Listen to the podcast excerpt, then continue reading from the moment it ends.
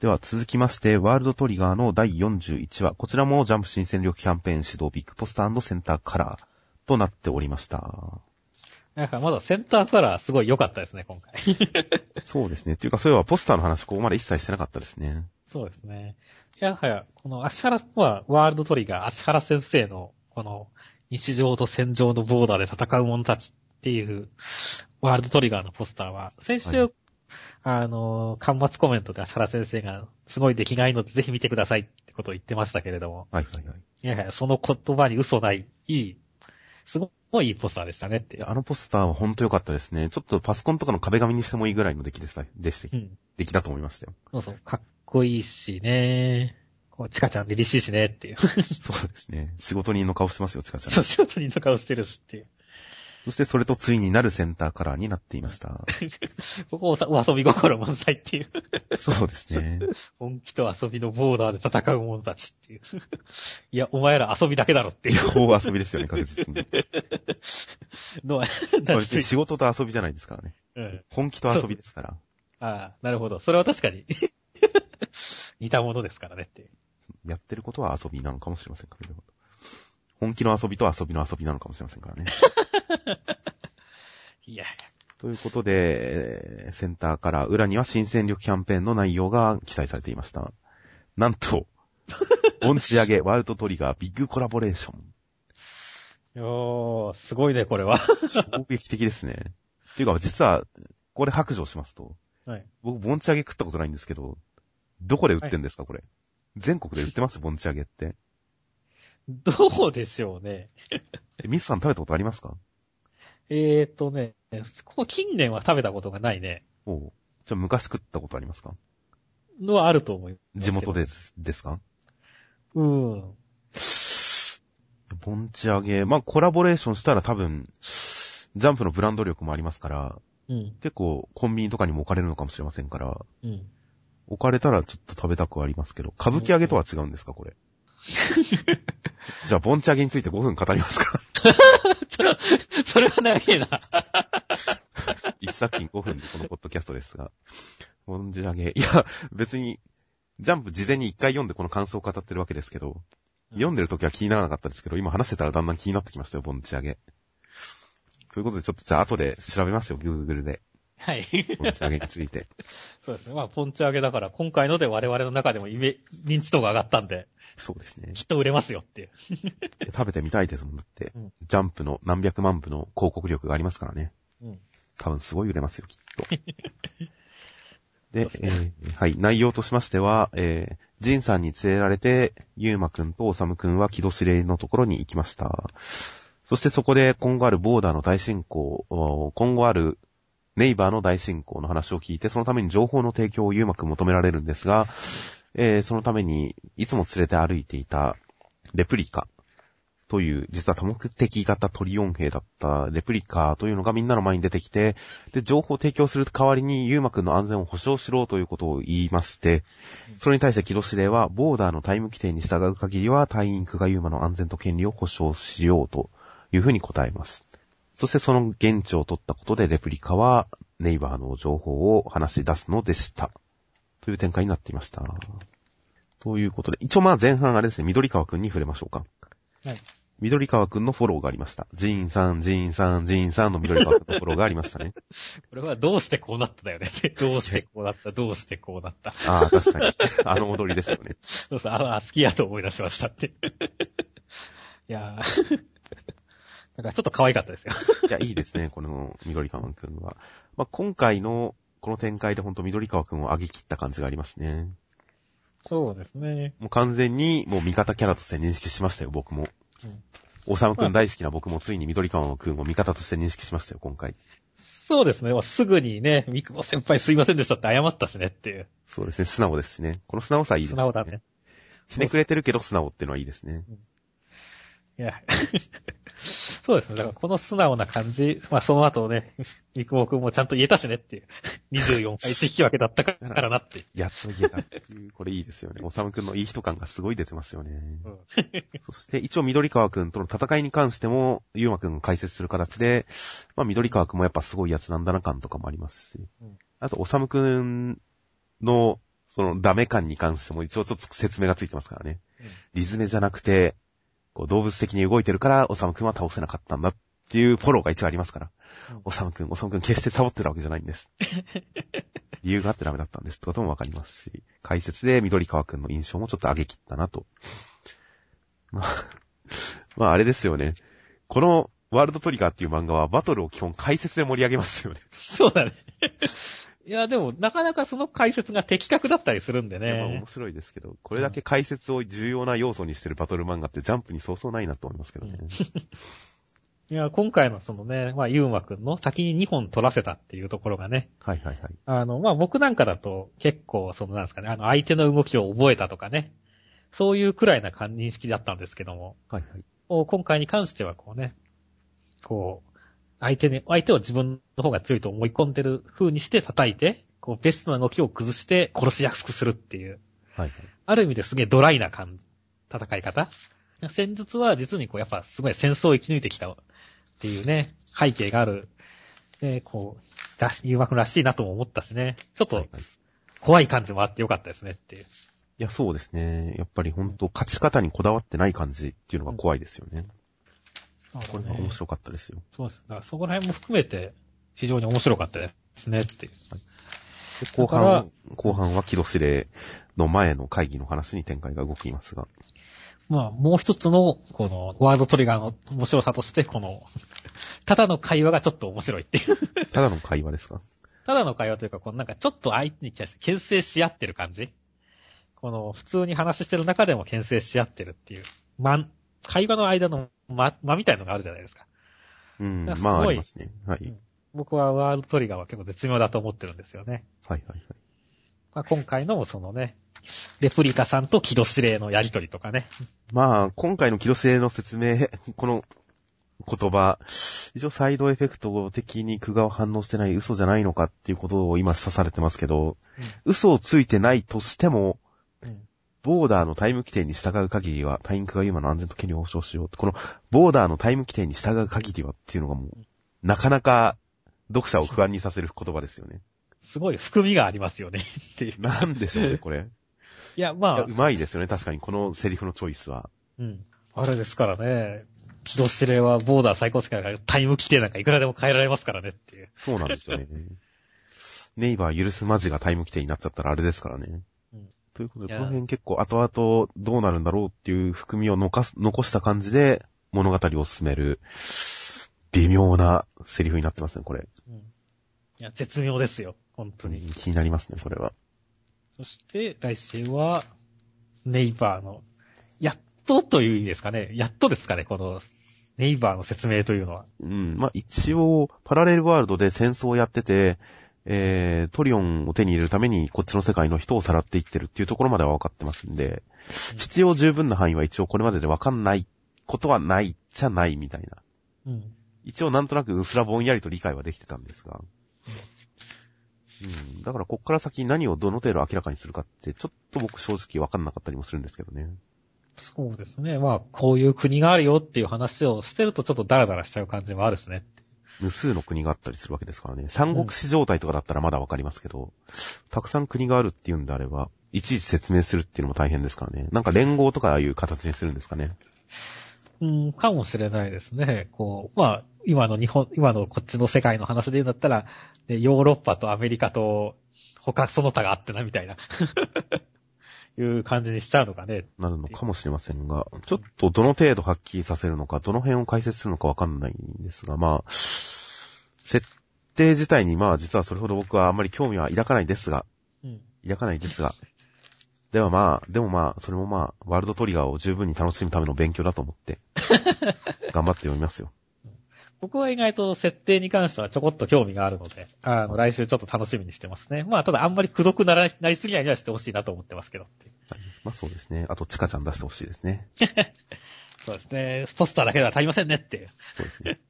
はい。ということで、えー続きまして、配給の第88話、幻覚ヒーロー。すごいサブタイですね。幻覚って。内容としましては、えー月島くんの過去が語られます。月島くんのお兄さんは中学時代チームのエースで、エースで活躍してたんですが、烏丸高校に入ったら、レギュラーも取れなかったというのを、月島くんは知らずにずっとお兄さんに、えー、今もエースなんでしょ活躍したいんでしょすごいんでしょと言って、お兄さん、そうだよ、そうだよ、と嘘をついているという状況。ある日その真相を知ってしまった月島くんはガツンと来てしまって、それ以来、ちょっと頑張れないようになってしまっていた。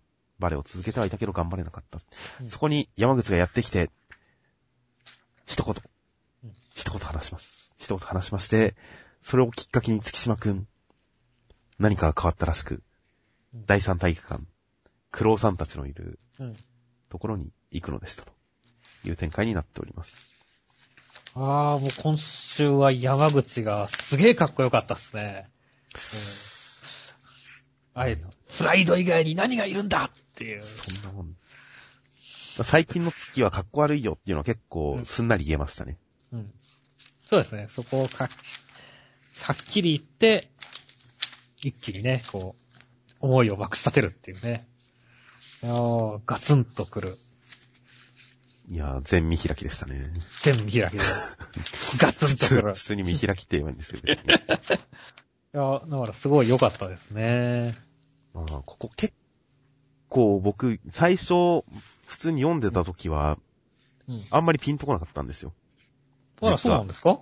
そうなんですよ。ミスさんなんか解説していますか？この見開きについて。どう、どういいのかっていうのを。そうですね。結局、僕、この、月島くんがね、こう、ぐだぐだぐだぐだ言ってるわけじゃないですか。まあ、ぐだぐだ言ってますね。ぐだぐだぐだぐだ言ってるけれども、こう、やっぱりさ、スポーツをやっていく上でさ、こう、上手くなりたいとかね。はいはい。ね、こう、勝負に勝ちたいっていうのはもう根源的な欲求だし、はいはい。あいつより俺の方が絶対上手いんだっていうところは、みんな誰しも持ってるところだし、上手くなりたいっていうのがあるわけじゃないですか。はい、その上手くなることを支えてるっていう、支えるっていうのはもう自分自身のこのプライドとかそういうもんあるわけですよっていう。はい。でそういうところをね、こう、ぐだぐだ考えてる人間にぐだぐだ言うんじゃなくて、もうそんなもん一発で、こう、プライド以外に何がいるんだっていう、いうところをシンプルに表現したっていうところにもう、俺はもうガツンと来たし、うおすげえこんなストレートに言うんだって思って感動したんですよねっていう。なるほど。うん、そうですね。おそらくそれは、ミスさんにこう、スポーツをやっていた背景があるからかもしれませんね。うん、僕は結構ここ読んでて、月島くんの言い分ってすごい分かったんですよ。うん。結局一番になれないからやらないっていう。頑張ってカラスノで一番になったとしても、全国に行ったとしてもその先がある。結局一番になれない。うん、絶対に一番になんかなれない。理屈で考えると本当にその通りなんですよね。そうなんだよね。いや、頑張ればなれるよ。そんなわけないですから。うん。スポーツは残酷だからねっていう。現実的に考えて、夢は叶わないです。頑張ったからってならないですから、1位には。うん、だから月島くんの言い分はすごく分かって、それに対して、この山口くんが、それでも頑張るのは、プライド以外に何がいるんだっていう一言に対して、あんまり僕はすんなり飲み込めなかったんですよ。はいはい。いや、言ってることはわかるけど、ちょっとあの、一般論感がしちゃったんですね、僕の中で一瞬。うん、それはでも一般論じゃないってちょっと思っちゃったんですよ。うん、でも、こう、よく読むと、こう、いちいちこの右側についてる山口くんの階層のコマ、うん、階層のコマとかを読んで、この、特に右下3コマ、山口が試合に出て失敗する。失敗して、もう、悔しくて悔しくて、悔しくて悔しくて悔しかったという、その状況。試合に出れない状況が悔しくて、ジャンプフローターサーブを練習して、そして試合に出してもらったけど失敗して悔しくてっていう、その悔しさ、山口がここまで培ってきた、その、本当に上手くなりたいっていう、でもなれない、でもなりたいっていう、そこの思いを、この回想で思い出して、急にグッときたんですよね。いや、ほんと山口はほんとプライドで頑張ってるなっていう。すごい一気に、これでなんか実感を伴った言葉として胸に響いたんですよ、僕は。なんだ、響いてるじゃないですか。すんなり来なかったんですよね、最初。ちょっと一般論感がしてしまったということで、でも、これはまあ良かったですね。月島くんのリアクションはもうちょっとなんか欲しかったなとは思いましたけど、うん、まあ、来週に月島くん側のクライマックスを持ってくるために今回は抑えめなのかもしれないですね。まあでもね、なんだかんだで月島くん、ちょっと笑顔になってるというかね、ぐだぐだと考えることより山口の一言がずっとかっこよかったって言ってますからね。そうですね。の辺は結構、まあリアクション的には薄いんで、山口くんもハテナハテナになってますからね。だからここ、もしかすると、その前の、そのコマまでは笑ってないのかもしれないですけどね。うん。でも笑ってるのか。笑ってるのを見てハテナハテナしてるんですね。そうだね。そうですね。だからここのシーン、あ、今なんとなくわかりましたけど、山口がハテナってついてるのは、山口はこう、怒られるかもとすら思ってるんですよね、多分。うん。そうだね。でもそれに対して、月島くんがにへらっとしながら、まさかこんな日が来るとはって言って笑ってるから、うん。はてなってるんですね、山口が。そうだね。まあ喧嘩するつもりで言ってますからね。そういう描写なんですね 今なんとなくわかりましたよ。だからその後のね、この、ひなたくんの、まあ解説ではないけれどもね、バレエ、うまいのと下手なの、どっちがかっこいいのかなんてっていうのも、実にね、いい、こう、フォローだなと思いましたね。そうですね。月島くんの至った境地を一発で言い表してくれてますね。うんいや、かっこいいんですよ。まあその横のやつちゃんも可愛いんですけどねっていう。やちちゃんは可愛かったですね、これは。シャッと種の違いとは。やちちゃんとひなたのやりとりは本当にもうなんかいいですね。うん。いい友達感ですよ。そうです。コミュニケーションが取れてる感じ。うん。いいですね。だからね、ほんと今回はだから、まあ、月島くんのね、最初のこの回せ回想のね、はいこ。のやっぱちょっとこう罪悪感みたいなところとかね、も含めて、こう背景がすごいよくわかったし、そこからね、ちょっと救われた感じになってるのはすごい良かったですね。そうですね。いや、回想、ちょっと今回あまりに山口の話から入ってしまったんで、うん。山口の話で盛り上がってしまったんで、回想の話まだしてませんけど、回想も良かったですからね、かなり。うん。うん、よく短くまとまってる中で、うん。すごく伝わるものがある話でしたよ。あお兄さんだ。僕はお兄さんの気持ちもよくわかるんだよねっていう。あー弟に対してね、かっこいいとく、ずっとかっこいい兄でいたいっていうね。で、その嘘がバレた時のこのお兄さんの絶望的な表情もね。この表情は、ちょっとやばいですよね。うんいや、もう、これちょっと下手したらお腹痛くなりますよ、これ読んでて。結構その後部屋の中でうずくまってるお兄さんあるわけじゃないですか。ありますね。それを見下す、それを見下すツッキーという。うん。いやもううずくまりますよっていう。いや、もう引きこもるレベルですよ、確かにそれは。これ結構、ほんと、回想シーン、オチが見えてる分、緊張感があるんですよね、読んでて。そうだね、この、月島くんがね、あの、あ兄貴を探してるところとかね。もうそこに至るまでももう、やばいじゃないですか。うん。お兄さんの境地を察して、ほんと、読んでてお腹痛くなる系の漫画なんですよね、この回想シーン。まあ今回はこの月島くん自体の、まあ救いは見えたけど、どっかでちょっとお兄さんもフォローしてほしいですね。ああ、まあそうですね。で、この回想シーン、この月島くんの、うん。それまで結構、客観的な描写ばっかりだったところに、いきなりこのガツンっていう、うん。ガツンっていうところから、淡々としたツッキーのモノローグに入るっていう。うん。でツッキーのキャラが出てて、まあいいですし、かつこの、ちょっと冷めた感じっていうのが、僕の中でさっきから言ってる回想を読んでてお腹痛い系をちょっと緩和してていいですね。はいはいはい。すごい絶望的な感じがしてくるじゃないですか。うん。すごいショックな感じがするじゃないですか。うん。でも月島くんがある種一歩引いてそれを見てる視点がここに見えるんで、うん。まあ後の格好悪いってセリフに続くやつですけど、うん。この一歩引いてる視点が示されてるおかげで、ちょっと、あの、重くなりすぎなくてよかったかなっうん。ていう見方もしましたね、僕は。うんこのモノローグは結構僕の中ではいい感じでしたよ。うん。重くなりすぎなくて、絶妙な感じかと。そして、まあ来週、そのまあそれを受けた上で、来週月島くんがどうなるかっていうね。いきなり熱血感になってもらっても困るんでね。いや、僕はなっていいですよ、全然。なっていいですか？うおー、よし、次行こううおーって言ってほしいですよ、月、月島くんに。ええなんかそれはキャラ完全に壊れすぎなんで。なんかもうちょっとね、こう、まあ無理しない範囲じゃないですけども。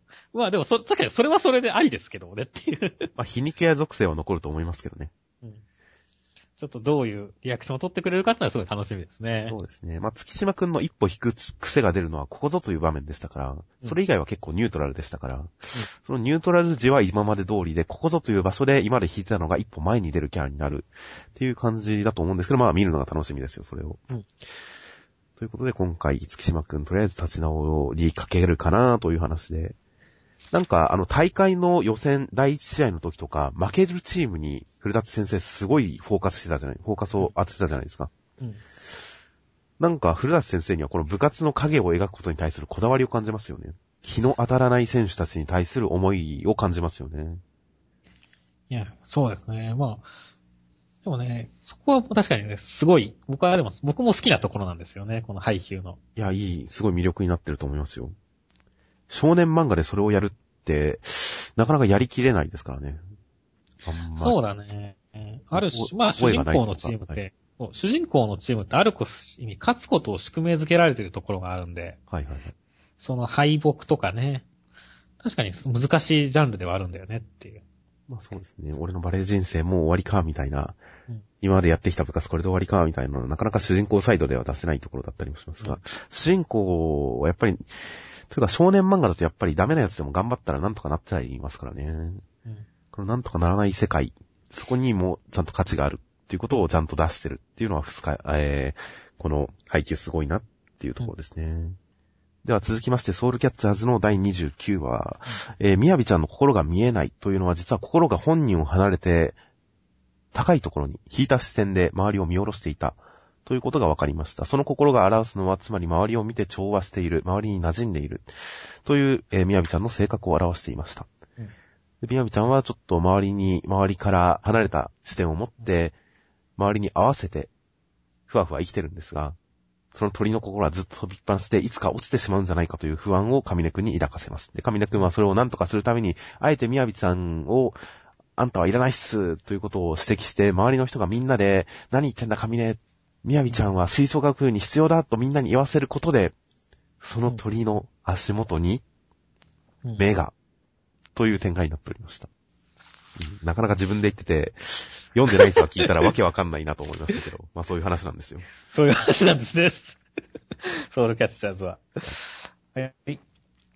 もうでも、なかなか先週の引きからのね、はい、こう心がない人間っていうのは見えないっていうのはどういうことなんだろうっていうのに対して、はい、まあ上空からに心が飛んでいたっていうのは結構びっくりだったけど、すげえ納得のできる、そうですね。あの、アンサーでしたねっていう。そうですね。逆にこれ結構無難な答えなのに、先週の引きの怖さで言ったら、うん、よくああいう引き方したよなって思いますよね。あ、ホラーチックにしたのよ。そうですね。いや、いい引きだったんだなと思いますよ。この展開を見せる上ですごいベストな引きだったんじゃないかなと思いましたね、あれは。本当 まあ先が見えない感じでやってましたし、はいはい、意外と今回のもね、まあ結構普通な感じではあるんだけど、その意外に、意外だったし、すげえ。納得がありましたね。納得として受け取れたっていうことでね。そうですね。いや、でもすごいよくわかりましたよ。結局、まあ、空が飛んでて疲れてるっていうところでね、はいはいはい、結構、まあ、心が見えないことのアンサーにもなってましたし、同時にこう、彼女がね、結構簡単に吹奏楽部をやめようとしたじゃないですか。それっていうのもやっぱり本人がどこかでこう疲れてることが分かってて、落ちることが分かっているからこそ、こう、ね、ああいうところですぐにやめれちゃ、やめちゃうっていうところが、もうある種 SOS として出てたんだっていうところも想像できますし。ああ、なるほど。実際なんでやめたかって結構僕分かんなかったんですけどね、今回読んでて。はい、多分、はい。飛び続けるっていうことに対して、こう、ある種どっかで疲れてたんじゃないかっていうね。一人になりたいと思ったんですかね。うん。あ、一人になりたいと思ったんですかね。うん。だとしたらなんか今納得できましたよ。っていうふうに僕は受け取りましたねっていう。なるほど。そうですね。まあ、全体的にその納得っていう意味ではかなり理解できるし、わ、うん、かる話ですよね。うん。そのオチまで含めてすごくわかりますね。やっぱり。うん、いいですよね、納得感があって。みんなに必要だって言われて、まあ、宿り木が生まれるのかなっていう感じの展開。そうですねこ。これはもうそうですね。宿り木ができるっていう、あれでしょうねっていう。これはいい展開ですね。そうそうそうそう。いや、この本当に、この、この展開に持っていくまで、カミネ君がすげえ頑張るじゃないですか。カミネ君の今回の頑張りは良かったですね。うん、もう汗ダラダラに流したから。この描写が良かったですよね。このメンバーには木戸先輩は必要ないっすって。ここでクールぶれないのがカミネ君のいいところですよね。うん、クールに演技できちゃわないんですよね。そうそうそうそう。すげえボタンを出してる、ね。この過剰な、過剰な表現が本当にいいんですよね、やっぱり。うんいやでもわかりますよ。ほら、神根くんはさ、こう、心が見えるからさ、あんまり人と関わりたくねえって言ったらもう、もう弱メンタルな子じゃないですか、もともとは。はいはいはい。だけど、頑張ってるんですよ。こんな嫌われ役まで自分でやろうっていうくらいに、ある種頑張ってるんですよっていうのが伝わってきて。頑張ってます。捨て身ですもんね、これは。え、これ、これはいい、確かに神江くんを褒めたくなりますね、ここに関しては。そうそうそう。いや、ほんとだから、すげえ神出くんを応援してましたもん、今回。ですよ、ここ。僕その後焼かれますからね。うん。あの、本当に焼かれますからね。だって、話の中身的には僕は結構こういうのを中学生日記的とかそういう風によく言いますけど、あの、学生の心の問題を解決するっていう、ある種地味になる話じゃないですか、本当はうん。地味になる話のはずが、その結果起こってることが肌が焼かれるっていう。そうはね変えない変えないって聞かないって言ったでしょ。そうだよ、ダメだよ。ふわーみたいな。イメージ映像なんですけど、この本が当然。ただ、上出くんに関してはずっとこの焼かれてるんですよね、イメージ映像中で。焼け焦げて。しかも、あの、先輩に殴られて血も流しますし。ついに流血沙汰ですよ、ソウルキャッチャーズ。いや、中学生日記なんか超えちゃってますよっていう。やってる話は心の話なのに、ボロボロになっていくっていうのはほんとすごいですよね。いや、面白いですよ、これは。本当は、だからこそね、こう、最終的には上出くんみんなに誤解解けてね、そうですね。もう、受け入れられてほしいですよっていう。上出くんはちょっと今回ほんとかなり下げられてる分、次ご褒美が欲しいんですよね、早く。本当ですよ。みんなからの、みやびちゃんを筆頭とするみんなからのご褒美が早く欲しいんですけどね。まあ、上げ下げで言ったら、あの、上根くんが俺も聞きたいんですけどって言ってやってくる時点でみんな認めるじゃない。上根に対して期待するじゃないですか。うん。そうだ、こいつなら聞いて何か気づくかもって言って、かなりみんなが上根くんを認めてる様子が描かれるじゃないですか。うんその認めてる様子から一転して全否定 フルボッコ。フルボッコに来て、上げて下げて、今かなり心が落ち込んでますんで、うんちょっと上げてほしいですね、また早く。本当ですよ。今まで以上に上げてほしいですね。というのと、あとまあ来週は先ほども言った宿り木展開ということで、いやー、まあ高い位置の視点は残したままなんでしょうね。うん高い位置の視点は残したままで、でも、しっかりと踏みしめられる宿り木が足元に生えるんじゃないかと思うと、もうすでにちょっともう泣けますからね。そうですね。ちょっと泣けますね。この、なんだか不思議な気分だっていうところから確かにちょっともう泣けそうな雰囲気ありますもんねっていう。ちょっともう、うるうるしてますよ、僕はすでに。うん準備準備してますよ、すでに、類戦は。じゃあもう来週はガルちゃん号泣ですねっていう。来週はちょっと泣き、泣いてしまうんじゃないかということで。泣きながら放送しますということで。ということで、楽しみですね。楽しみですね。では、続きまして、サイキクソの災難の第78話。こちらもセンターカラーでした。超能力エクササイズ単行本化記念クイズが載っていたり。まあでも超能力エクササイズ発売ですけれども、どうなんですかね。一応漫画が入るらしいですよ。あの、かつての読み切り漫画が、ジャンプ本誌に確か載りましたね。ジャンプ本誌に載った読み切り漫画が載るということで。あとその他、いろいろ収録コンテンツもあるということで、本編の後に紹介ページがありました。ありました。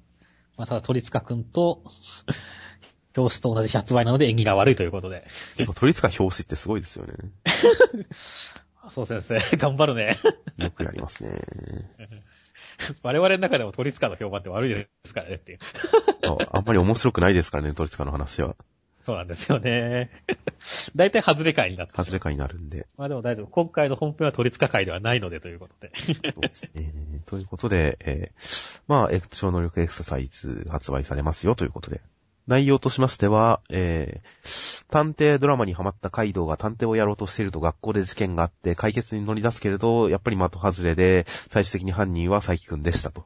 うんいうことになりました。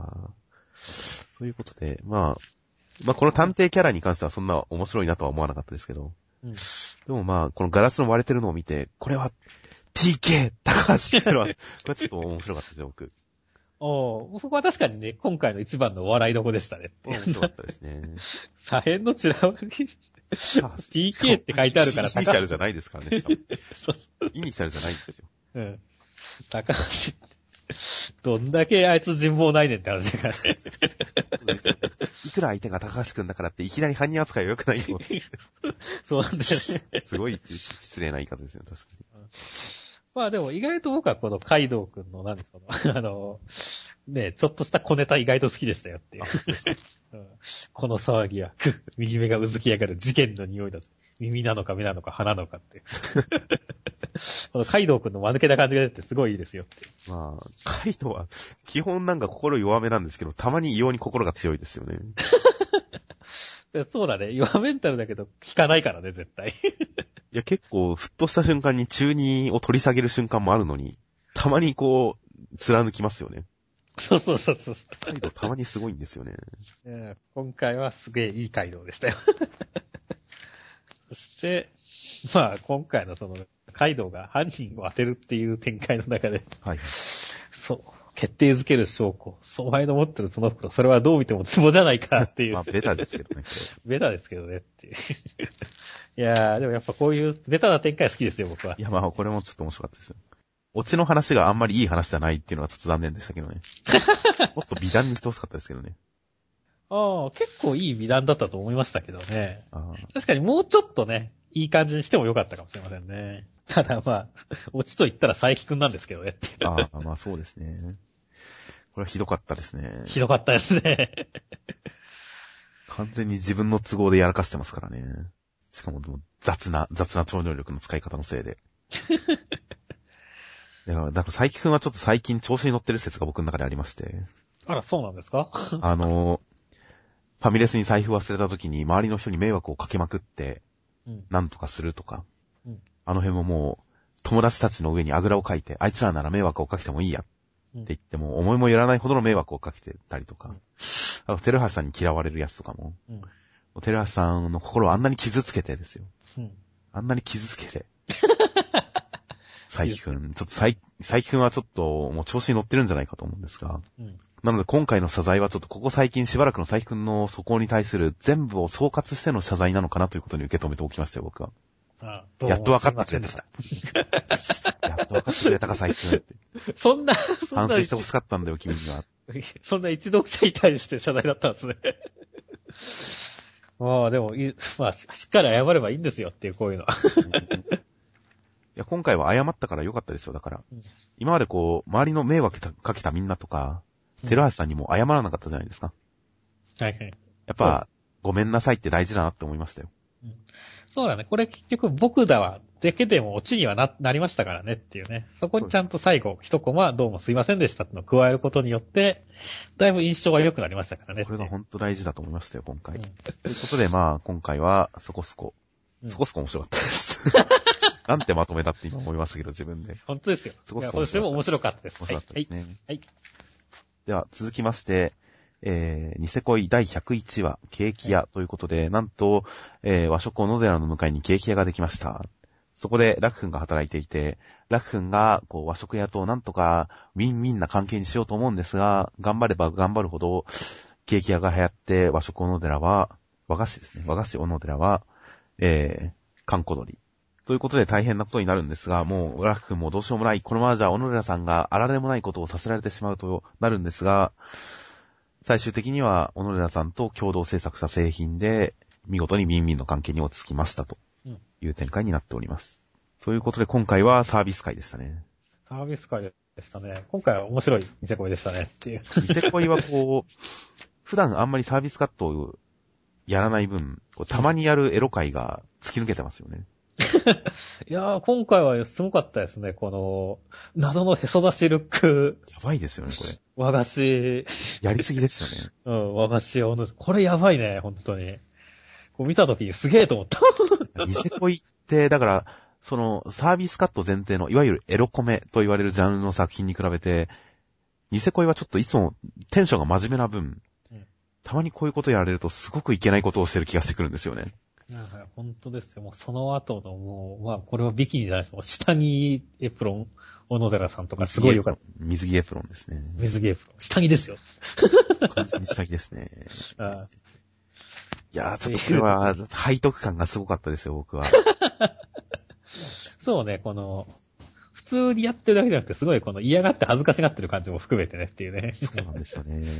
僕やっぱりこの、やらされてる系の、恥ずかしいことをやらされてる系のシチュエーションは実は一番好きですから。うん。ちょっと今回かなりツボに入りましたよ。